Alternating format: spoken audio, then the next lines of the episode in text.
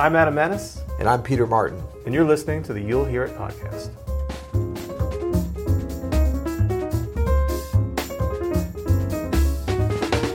Today, we're going to talk about five tips to becoming a better arranger.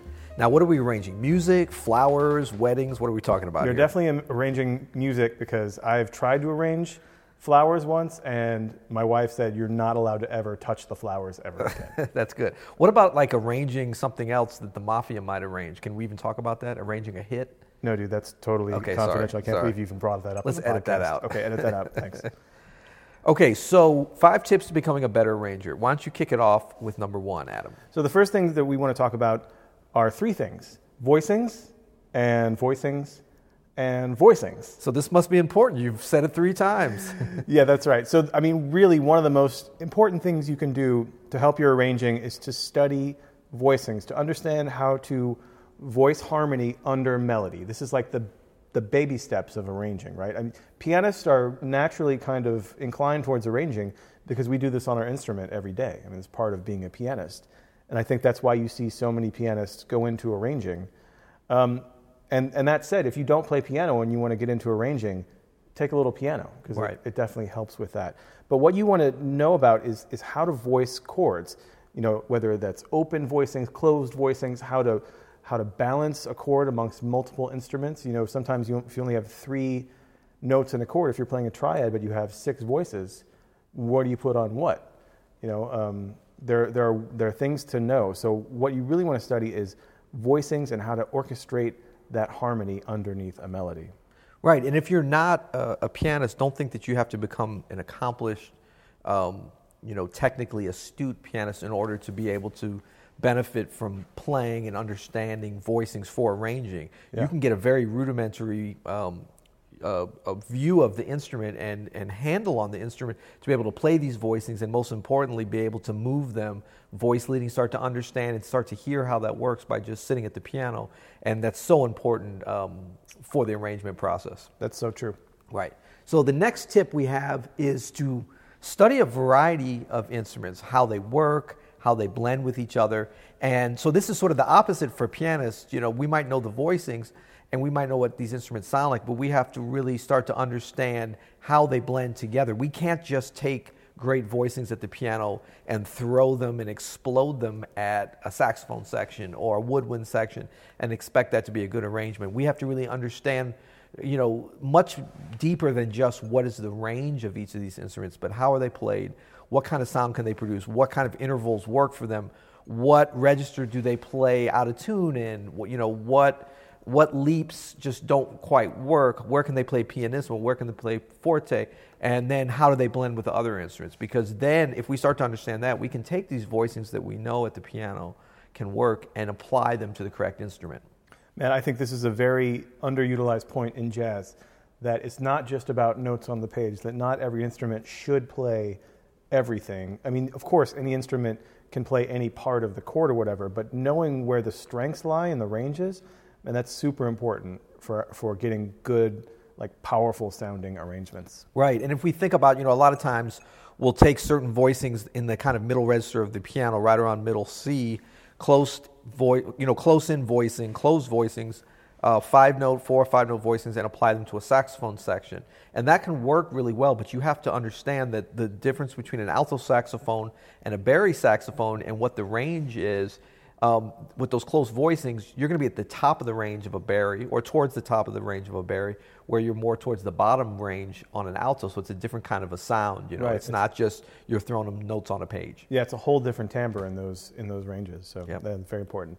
So our third thing is to listen to great arrangers. This should be self-evident because if I mean if you want to be a good player, you listen to good players, right? It's the same thing. Um, so you know, Duke Ellington is obviously the master that we all have sprung from in this in this genre of jazz arranging. But check out Charles Mingus, Gil Evans, Nelson Riddle, Thad Jones, Charles Tolliver, Gil Goldstein, Maria Schneider, Terence Blanchard. I mean, there's a long list.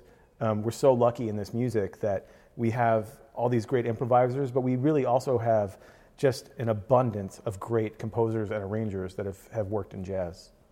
You know, Yeah, and I think that, that one, one thing we can think about too is as we study these arrangements, looking at the scores, listening to the recordings, is that we're looking for specific techniques they use, um, you know, not only in how they apply the notes, but how they take other people's music. Because if they're arranging somebody else's music, you know, they're using certain concepts on how they're going to apply their techniques to someone else's music. So that can be very instructive to us as arrangers as, you know, like how are we going to, you know, be influenced by these other arrangers, but put our own thing on somebody else's music as well. Totally.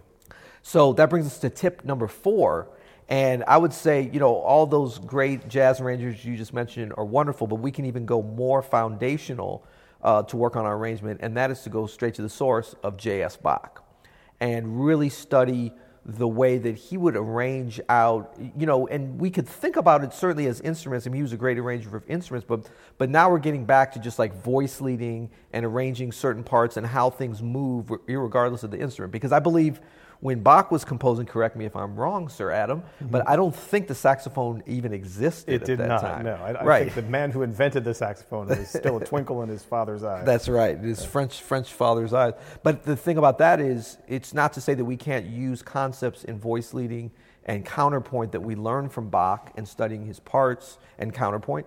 Um, and apply them to saxophone sections, even though the instrument didn't didn't exist, because it's the same thing. Lyricism and you know melodic movement, counterpoint, harmony, all those kind of movements work the same on a very foundational level, and there's there's no better um, composer and arranger to go to than Bach to learn those. He is by far the best at that. And you know, I almost think of counterpoint as like voicings 2.0, right? This is like next level voicings. So it's like if you're a pianist, you can you can just kind of plunk your hands down on voicings that you know or whatever, but it's that next level of, you know, when you go to the next chord, what is the voice leading between those voicings from the previous chord? Yeah. That makes, you know, that separates great pianists from, from mediocre pianists. It's the same thing with, and it's probably even more important when you're arranging different instruments, of thinking about voices individually when they move from one chord to the next, you know, and learning about that through Bach um, four-part chorale writing, I think, is the easiest way to see it. You know, you can kind right. of see and hear how these voice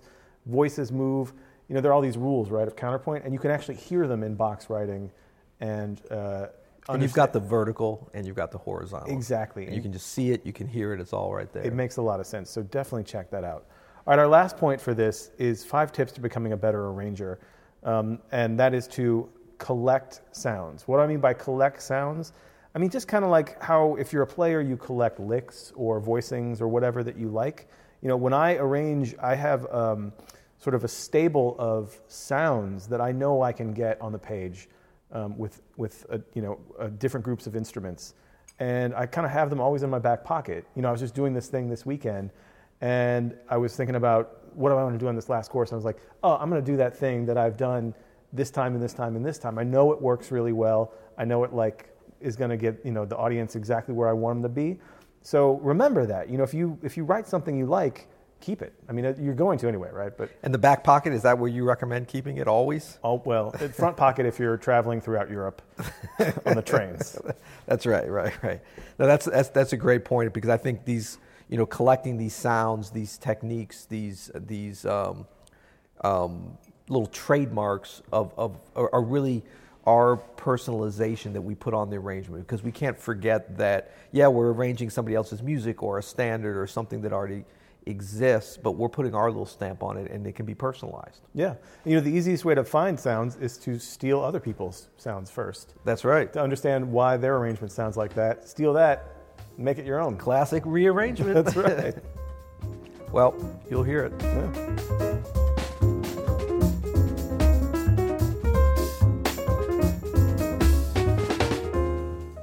Thanks for listening to this episode of the You'll Hear It podcast. You can go to you'llhearit.com to get more information, submit a question, or just say hello. Wait, you can do that? Absolutely. All right, and if you like what you heard, please leave a review and a rating below. Thanks.